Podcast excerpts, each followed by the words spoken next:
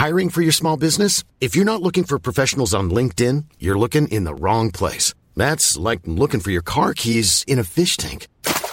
LinkedIn helps you hire professionals you can't find anywhere else, even those who aren't actively searching for a new job but might be open to the perfect role. In a given month, over 70% of LinkedIn users don't even visit other leading job sites. So start looking in the right place. With LinkedIn, you can hire professionals like a professional. Post your free job on linkedin.com slash people today.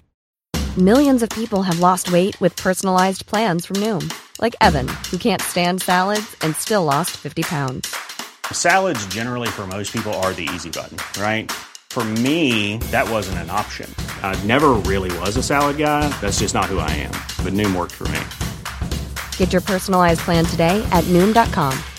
Real Noom user compensated to provide their story. In four weeks, the typical Noom user can expect to lose one to two pounds per week. Individual results may vary.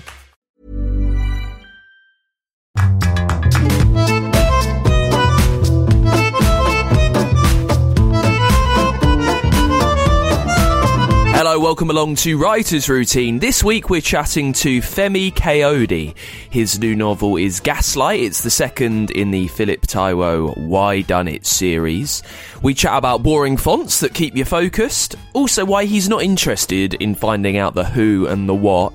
And you can hear what he tells himself when he's struggling getting the draft done. Don't put the pressure of the perfect sentence. Don't put the pressure of the perfect word. You know, I mean, I've been known when those things happen to forget the name of, of a main character and I write, uh, you know who. I'm totally working, you know, because I, I truly, truly believe that you cannot critique a blank page. There is more with Femi Kayode in this week's Writer's Routine.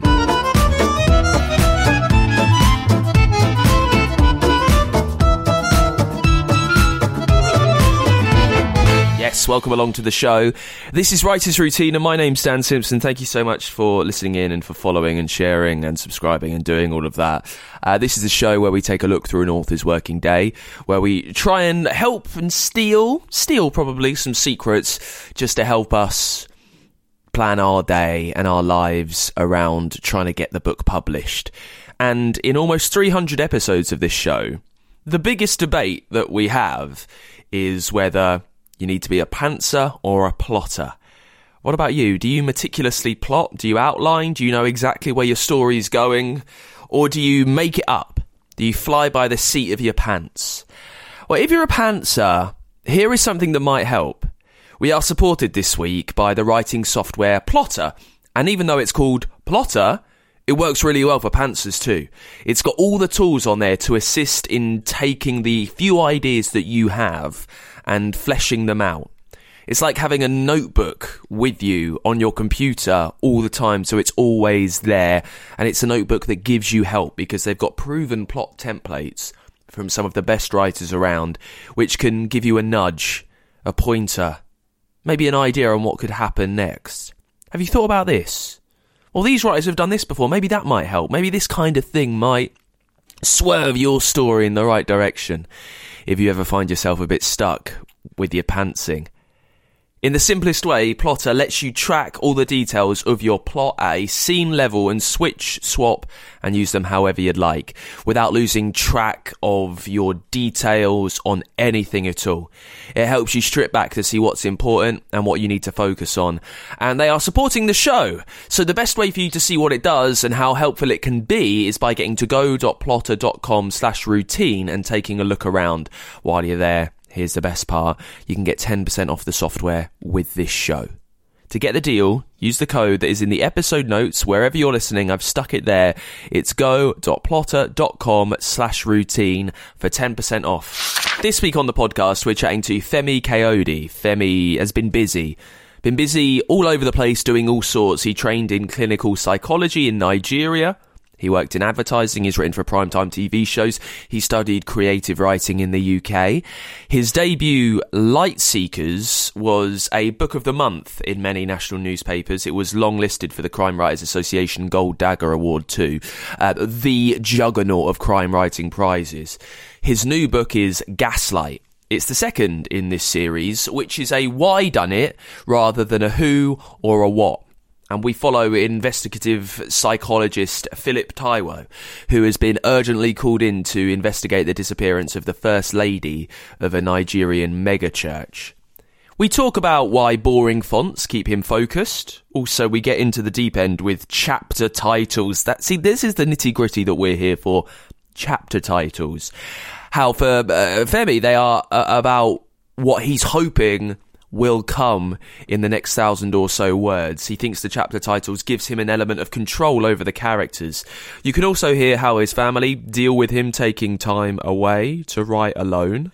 And what he's learned from many different careers and studies in different places, how that has all affected the novels. Now, I will say, the audio isn't absolutely perfect but there is really enough in there uh, to merit you listening and to merit this time, and I'm very thankful for it. So let's jump into it with Femi Kayode talking about what he sees around him in the place where he sits down to write.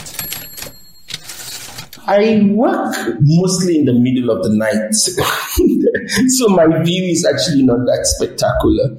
And my favorite working place is my dining table in the middle of the house and surrounding me is just the most amazing scenery of hills and uh, mountains and valleys of the Namibian uh, landscape. So I tend to sort of like open the windows and just lift up my eyes and sort of see the moon. Namibia is a very beautiful place. And then I get back to work again. I'm always, always on my, on my, um, what's the word? Um, my iPod. So I have uh, playlists of um, for concentration. I have playlists for when I'm excited. Uh, when I'm trying to write an action scene, I try to play rock music or alternative rock. When I'm trying to write something that is a bit emotional. I try to play R&B. And then when I want to write something a bit fun, I like country music because it can be very witty. uh, so I have different playlists for different moods. And um, basically that's it. And then I just hit the ground running.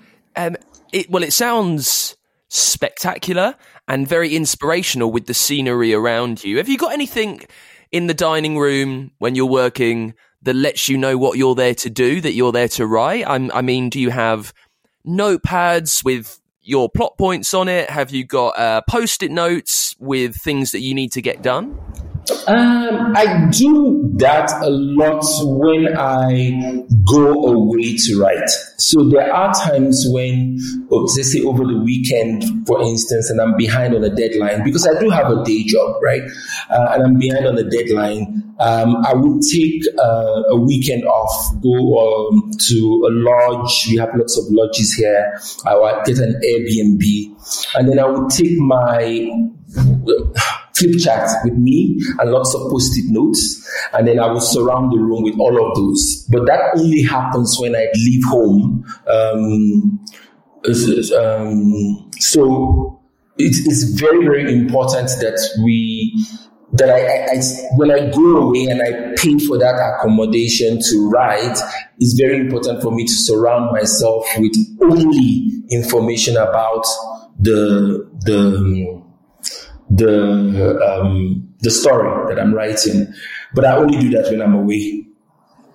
But in the dining room, I think it's a very good question. In the dining room, no, I don't. Like, it's only me, myself, and my laptop and my headphones.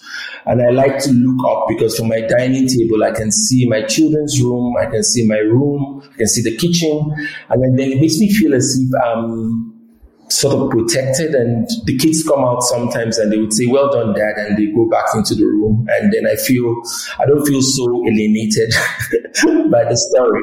But the reality of the matter is that i don't i don't do all of that um, pasting reminders all around the world unless i travel.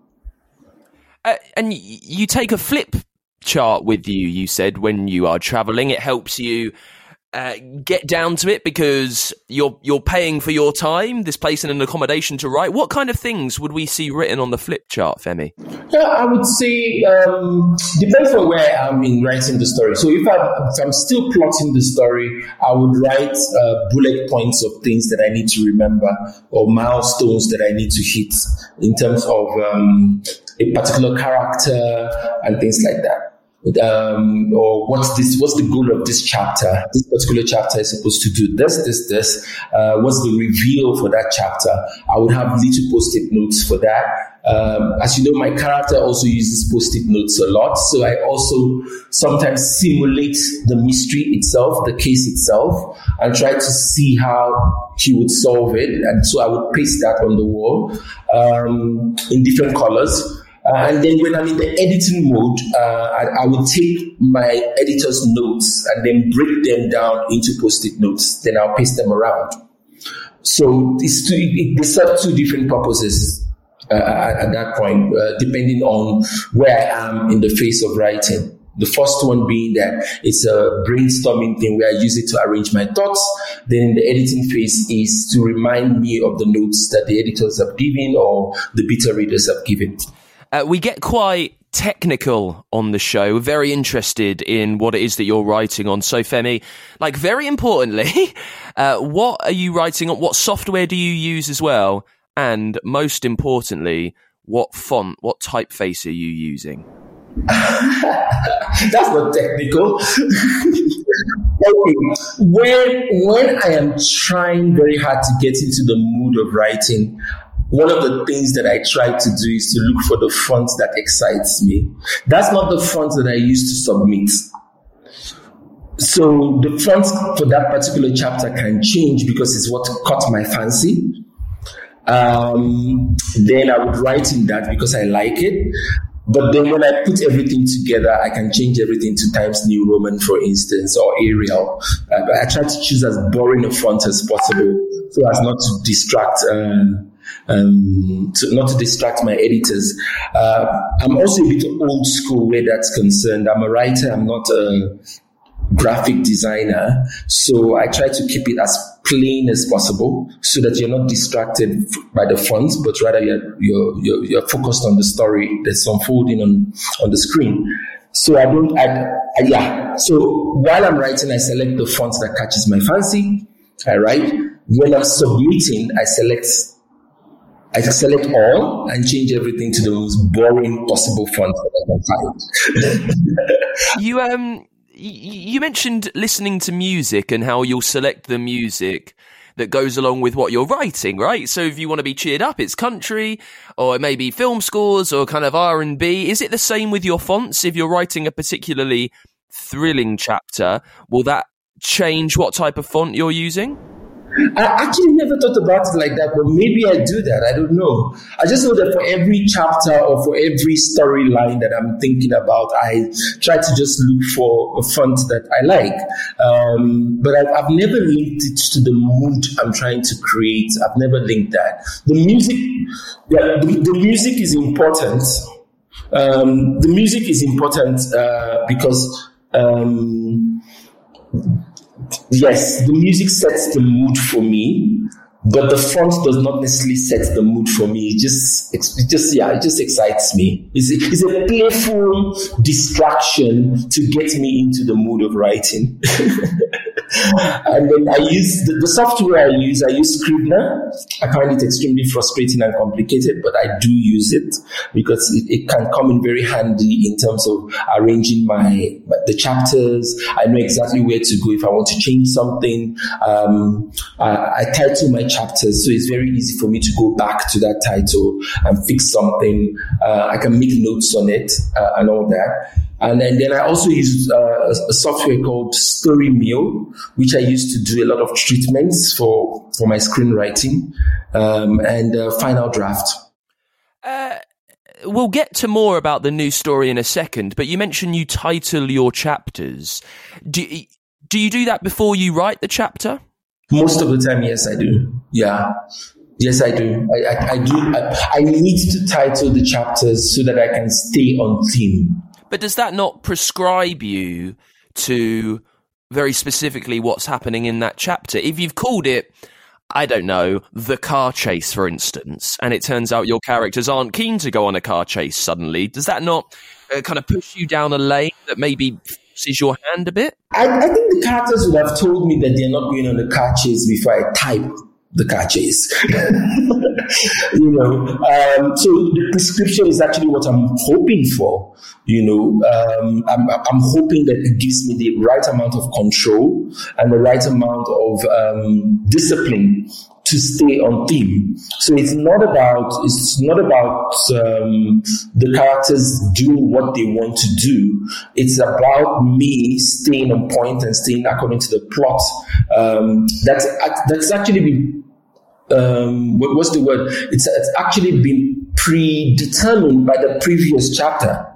So characters cannot, in the next chapter, tell me that they're not ready for a car chase because I should have known that in the previous chapter, in a sense, you know. So that's how I feel about it. It, it can it can it can come across to some of my colleagues as prescriptive, but I think for someone like me, I need the discipline to say this is what I chose to achieve here. Now I can finish writing it and it doesn't work then that means I maybe have to jettison the t- chapter or I have to rewrite it and then change the title and all that. But at least for the first draft of that chapter, I said it's the car chase, and by God, it has to be the car chase.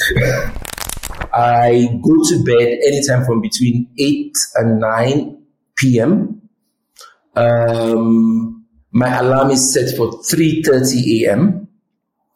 I wake up at 3:30 a.m. I have some kind of meditation or scroll through my social media, um, and then I am up at four on the dot, and then I would um, have some coffee and get straight to it. I have two hours exactly to write, and I would write nonstop for two hours or two and a half hours if it's really working.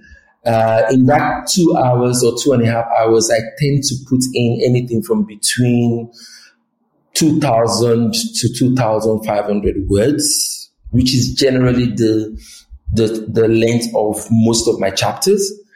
And then I would get up, um, dress, and I would take a walk, usually about three kilometers to my gym.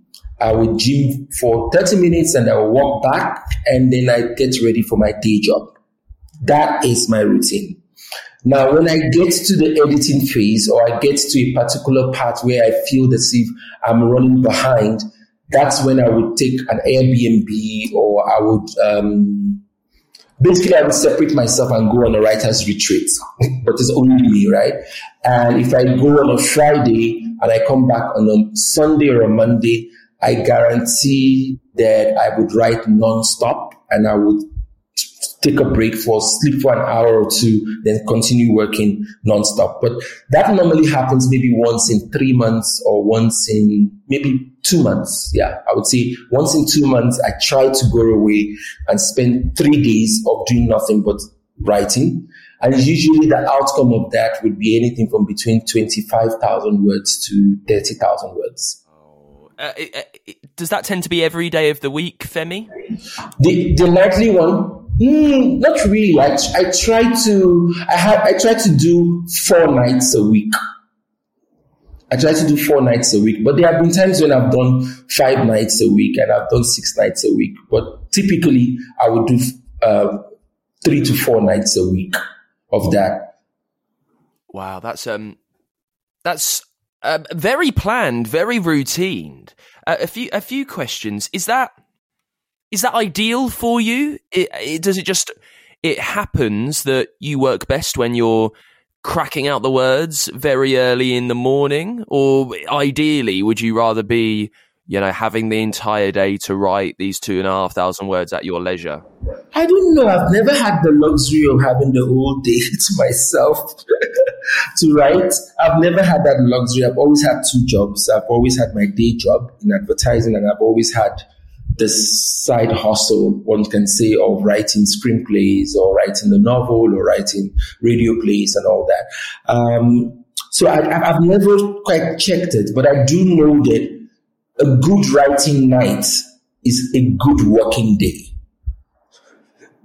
And so they sort of feed off each other. If I feel that I've done something really, really good in the middle of the night, I've written a very good chapter, I'm on plot, I'm inspired, uh, I, I, I, work very well during the day. I'm, I'm, I'm, I'm a creative director. I'm, I'm, easy for me to motivate my team. I'm excited and all that.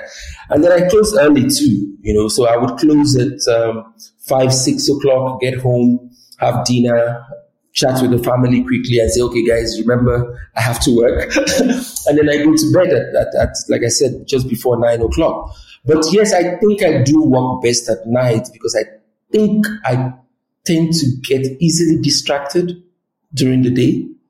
But at, in the middle of the night, I know there's no distraction except the, a, a Netflix, a possible Netflix really good new release. um, you're juggling a lot of creative tasks. So writing a novel, uh, creative directing businesses or you're writing screenplays or radio plays, you're doing the marketing. How do you, well, and you're, you know, waking up very early to write your personal novel. How do you keep burnout away? How do you make sure that you're not completely flagging and you've just got nothing left to give? What do you do to combat that? Mm, I, I. I think I do. I do. I, I try to arrange my responsibilities and sort of prioritize.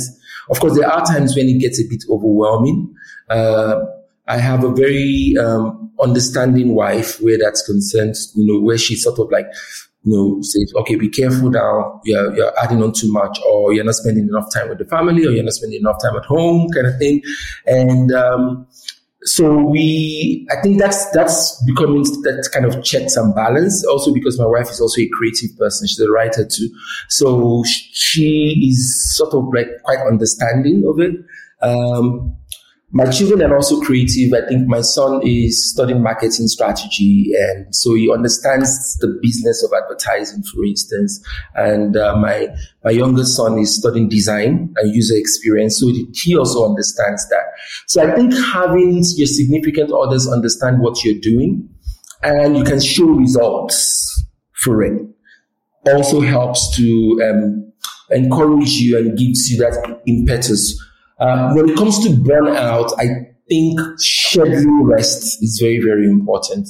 Actually scheduling the rest. The same way you schedule the work, you have to schedule the rest, you know. So I'm, I'm learning, for instance, to say next week I will not work or this weekend I will not open my laptop at all. Um, so I plan it in advance and I would announce it to all my significant others or announce it to my colleagues in the office that, okay, this weekend I'm not available or I'm not even going to answer any emails and things like that. So yeah, but you have to schedule the time to rest. You can't think that, you can't think that rest will just happen. You just have to schedule the time to rest. You know, so during the time of rest, it allows me to be able to say no to some gigs sorry, I don't have the time, um, or I'm not available at this particular time, or you can't block out that particular time, or you postpone that engagement, or you ask for an uh, extension of a deadline. But uh, I think I've learned over time now that burnout does happen, and it can be quite um, devastating, especially to a writer if you don't, if you're not expecting it. So it's always best to sort of like plan so that you don't have that burnout. You mentioned your family there. How do you feel about putting so much energy into your own work? So, you know, you're you're waking up very early, you've got a very busy day, and then you get home and you've pretty much got time for a bit of food before you need to say, all right, guys, chat soon. I'm going to bed. And then when you're behind, you need to take time away from them and you, and, and you go to a lodge to, to write. How do you feel about kind of taking yourself away from quality family time in order to work on your own projects? It's not easy. Uh, that's a very, it's a very profound question. It's not easy, and I think most writers will tell you that it's a balancing act. Um, those of us that are blessed with supportive families, we don't take it for granted. Um, so it's painful. Um, when I go away, especially, um, it's usually encouraged by my wife because she can already see the agitation of me being behind. And she knows that if I go away, it's, I'll, I'll come back a bit more relaxed and more present in a sense. So, um, and when I'm away, I miss them. And I think missing them is almost like the, um, this pain is a motivation to say, okay, I'm here for three days. I'm missing my family. I'm paying for this accommodation. I have to get it done. you know, so I turn the pain and the missing to some kind of motivation and it helps. And uh, yeah, but it, I, I, don't, I don't, I don't take it for granted at all. And there's a lot of loss. There's a lot of missed special moments that, um, that I've lost. I can't get it back. Uh, but I'm also maybe a bit blessed now because my kids are not kids anymore. Um, so we do have a lot of quality time, me exchanging my work with them because they are that age, me talking about my plot points. Sometimes they give me ideas about, you know, that don't you think you should write this kind of story kind of thing? Um, yeah. So they're not kids anymore and they're not at home. And when they're at home, um, that quality time has already been planned for the holiday. Mom deserves the best, and there's no better place to shop for Mother's Day than Whole Foods Market. They're your destination for unbeatable savings, from premium gifts to show-stopping flowers and irresistible desserts. Start by saving 33% with Prime on all body care and candles. Then get a 15-stem bunch of tulips for just $9.99 each with Prime. Round out Mom's menu with festive rosé, irresistible berry chantilly cake, and more special treats. Come celebrate Mother's Day at Whole Foods Market. Millions of people have lost weight with personalized plans from Noom, like Evan, who can't stand salads and still lost 50 pounds. Salads, generally, for most people, are the easy button, right? For me, that wasn't an option. I never really was a salad guy. That's just not who I am. But Noom worked for me. Get your personalized plan today at Noom.com. Real Noom user compensated to provide their story. In four weeks, the typical Noom user can expect to lose one to two pounds per week. Individual results may vary. Burrow's furniture is built for the way you live. From ensuring easy assembly and disassembly to honoring highly requested new colors for their award-winning seating, they always have their customers in mind. Their modular seating is made out of durable materials to last and grow with you. And with Burrow, you always get fast, free shipping. Get up to 60% off during Burrow's Memorial Day sale at burrow.com slash ACAST. That's burrow.com slash ACAST. burrow.com slash ACAST. We're back with more from Femi in just a second. Now, over on our Patreon page, I've just put up the first ever video book review in a new series that I'm going to do. So, if you'd like to uh, put a face to the voice and have a peek at what I've been reading recently, and even get a little cameo from my cat Tiggy, get to patreon.com forward slash writers routine. And for that, you don't just get book reviews every now and then. You get merch, bonus content. There is even a way for you to sponsor the show, all by supporting us. All of that whilst knowing that you are helping this show carry on with as many fantastic authors as I can uh, pester to come and chat to you, uh, sharing tips and advice that hopefully can help and change the way that you write. To help this keep on keeping on, do pledge over on our Patreon page, patreon.com forward slash writers routine. And as I say, we've got that new book review video on there too, so you can have a little gander at what I've been reading recently and maybe get some tips on that too. To make that happen, just a few dollars a month, it really helps us carry on, doesn't require a lot. I am very thankful for anything that you can sling over to me at patreon.com forward slash writers routine. Let's get back to it with Femi Kayode then chatting through his new novel, Gaslight. It's the second in the Phillip Taiwo Why Done It series. You can hear why he's interested in the why rather than the who and the what. Also what he's learned from many different careers and studies in many different places and how all and how through all of that he's perfectly happy with who he is and where he is and what he's doing now. And we get back to it hearing what he does when the words won't come. And, well, it, it's a classic tip. I walk five kilometers every day, five to six kilometers every day. Um, so I do walk a lot, and that staves away the writer's block because when I'm walking, I have I'm either listening to music or I am recording my thoughts while I'm walking in the morning. So that helps. Um, so I usually record the next day's writing while I'm walking. So I would literally just turn on my voice notes and I would just, you know, ramble on to myself. And it really helps to, um, yeah, to clear my mind, you know, about the plot point or about a character issue.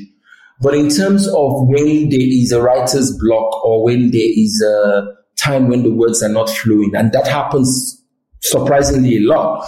Um, my wife taught me something that I thought was very, very it has been very helpful. She calls it constructive procrastination. And it means that the reason why the words are not coming is because there is a tiny issue that the brain needs to sort out. Let it sort it out. So I don't force it. I put my hands up and I would do everything else. I love cooking. Um, I would walk. I love cooking a lot, so I think cooking is my most um, my most uh, stressless way of what's the word of not worrying about the problem. So then I would just do something else and constructively procrastinate until I get to this edge when I know that the deadline is like very close or I've thought about it to the point whereby there is no way words have to come out. And then secondly, and I think that's very important, is the pressure of the perfect word. I don't put myself under the pressure of the perfect word. I, I, I, I first of all start out telling the story as it is unfolding in my heart and then the perfect word is usually at the editing phase, which is a very, very practical, very, very structured process. Uh, but in the early stage where you're being very creative and you're letting ideas come into your head and the words are not flowing, one of the things that I've learned to do is actually just put nonsense on the, on, on the, on the screen and just don't put the pressure of the perfect sentence. Don't put the pressure of the perfect word. You know, I mean, I've been known when those things happen to forget the name of, of a main character and I write, uh, you know who. I'm working, you know, because yeah, and sometimes I, I wouldn't, um, yeah, I would, I would just write, I don't put myself, I, I truly, truly believe that you cannot critique a blank page you know, you can't critique a blank page. You can't say the words are not flowing, so you have a blank page. You know, the words are not flowing only if you have you you didn't type anything, you didn't put anything on the something. So I, I, I actually don't. Yeah, come to think of it, I don't think I believe in writer's block. I don't think so. I think I truly believe that there is a time when the brain tells you take a step back, sort it out, and come back to the screen when you know what you want to say. But don't think that you have to be perfect because it's only for me at this point. Your history and what you've done is, is placed yourself in different cultures, right? You studied at the University of East Anglia Creative Writing School. You trained in clinical psychology in, Ni- in Nigeria. Uh, now you are in Namibia. So how do you think that mix of different place and cultures, how much does that affect the ideas that you have and the stories you tell? I think it everything adds together. I, I, I, I embrace every part of myself and all the opportunities that those experiences, the education, the interactions with different people from different parts of the world, uh, and studying different things. You know, I I studied sciences in my undergraduate, animal science. I, I studied clinical psychology because I, lo- I loved the idea of understanding how the human mind works. Um, I'm in business and all that. So there are many parts to me, but I don't think that I, I use all of them concurrently or simultaneously. You know what I mean? I think what I need comes to me when I need it. You know, what, what experience I need to apply comes to me when I need it. But um, all of them are, have bearing on who I am and the kind of stories I tell and my ability to understand. Um, say, for instance, research, for instance, it's easy for me to understand research because I have a science background. Um, and then going to going to uh, creative school to have an ME in creative writing, I think also helped me to be able to be structured and um, to have a sense of accountability, to be part of a creative community. Um, and I don't take it lightly. So all of these things come together to help me to be who I am. So I'm sort of like gestalt in that case. I know I'm, I'm more than the sum of my parts and I embrace it completely. Sometimes it's exhausting, but I don't think I would do it any other way because I like who I am now. I really like who I am now. Well, in that, are you are you settled in what it is you want to do and what you want to be? Like you've you've taken on so many different tasks and challenges and and work loads. Uh, there's clearly a lot of creative energy burning there. Are you are you happy and settled with what it is you are and the path that you're on? I think so. I think for the first time in a very long time, I can actually call myself a writer, an author, and I think that's what I want to do um, more full time and I think I'm ready for that now. Um, I think all the life, all the how do I put it? All the experiences that I've had, they've simmered enough now for me to say um, I can confidently call myself a writer, um, and that I tell stories through words, and I can make a living with it without you know spreading myself too thin. So I'm hoping that in the next year or two, I, I should be able to, you know, narrow down my efforts and my um, activities to be more focused towards writing, um, hopefully some teaching. I like teaching, you know, and then, yeah, and have some fun and spend more time with the family, traveling, and um, maybe reaping the benefits or the rewards of all that 18 hour work day. That like came into my brain because I wanted to tell a story where the victim had agency. I wanted to tell a story where the victim, though not physically present in the story, is very much alive in through the plots kind of thing. That's number one. Number two is that I always wondered what would happen if I put an investigator in a situation where they are trying to, whereby the victim is the one that does not want the investigator to find out the truth.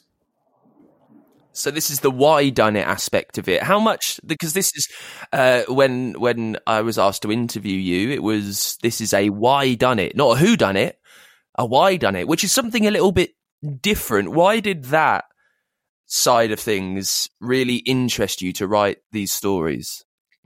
I like rise. I don't. I don't believe in who and what. I think it's. I mean, to each his own, but they don't excite me.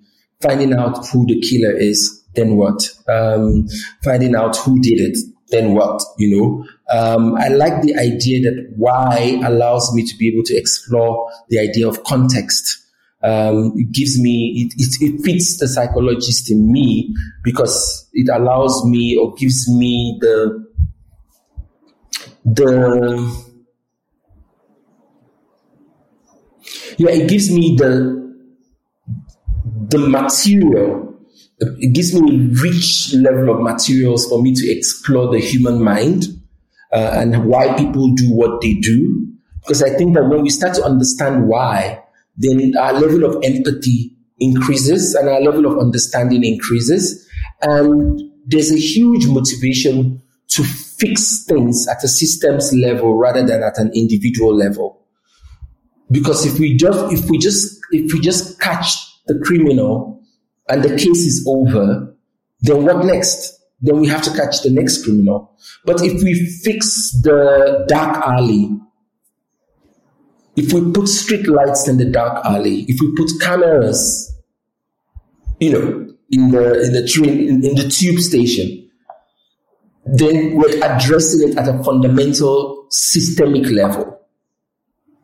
So for me, why is a rich place to find stories and to effect change. This story is is crime, it's detective work written through a Nigerian lens just for me and a good proportion of our listeners who won't be completely familiar with Nigerian culture. What what does that mean? How how is a story, a crime story, affected by being put through a Nigerian lens for you? I'm Nigerian.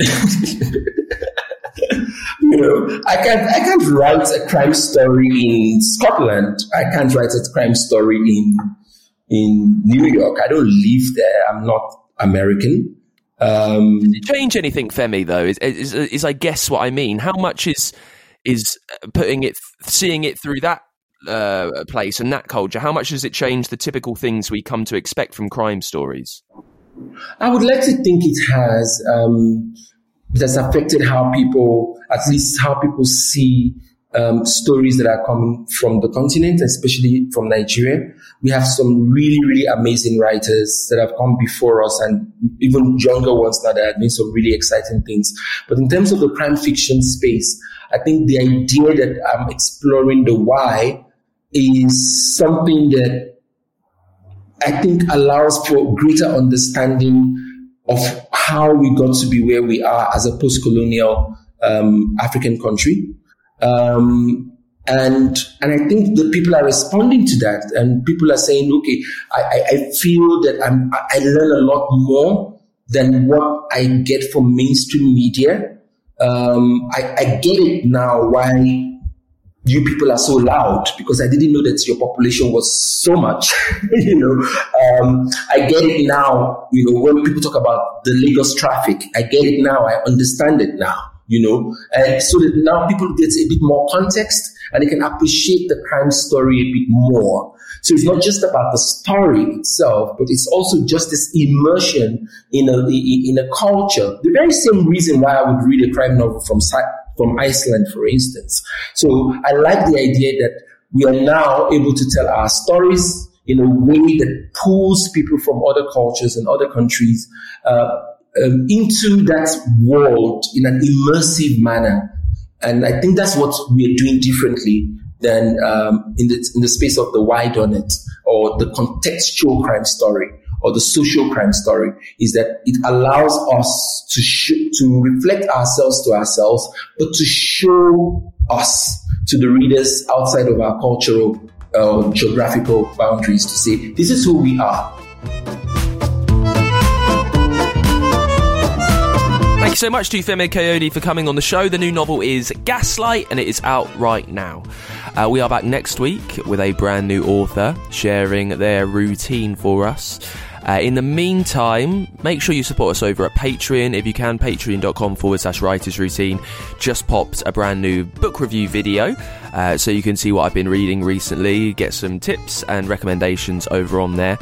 Also, you can get 10% off Plottr if you get to go.plottr.com slash routine. Give us a follow on X. We are at WritersPod there. We're on TikTok. We're on Instagram. There's so much in 2023, isn't there? Also, you can get in touch with us. Uh, use the contact page at writersroutine.com. And I will see you next week with a brand new author on the show. Until then, bye bye.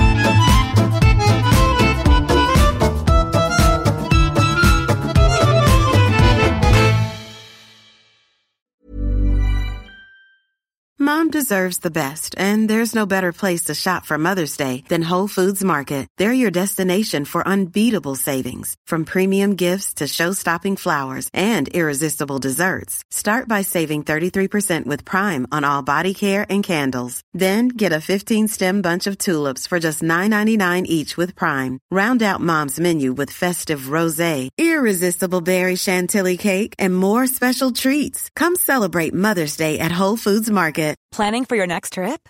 Elevate your travel style with Quince. Quince has all the jet setting essentials you'll want for your next getaway, like European linen, premium luggage options, buttery soft Italian leather bags, and so much more. And is all priced at 50 to 80% less than similar brands. Plus, Quince only works with factories that use safe and ethical manufacturing practices. Pack your bags with high-quality essentials you'll be wearing for vacations to come with Quince. Go to quince.com slash pack for free shipping and 365-day returns.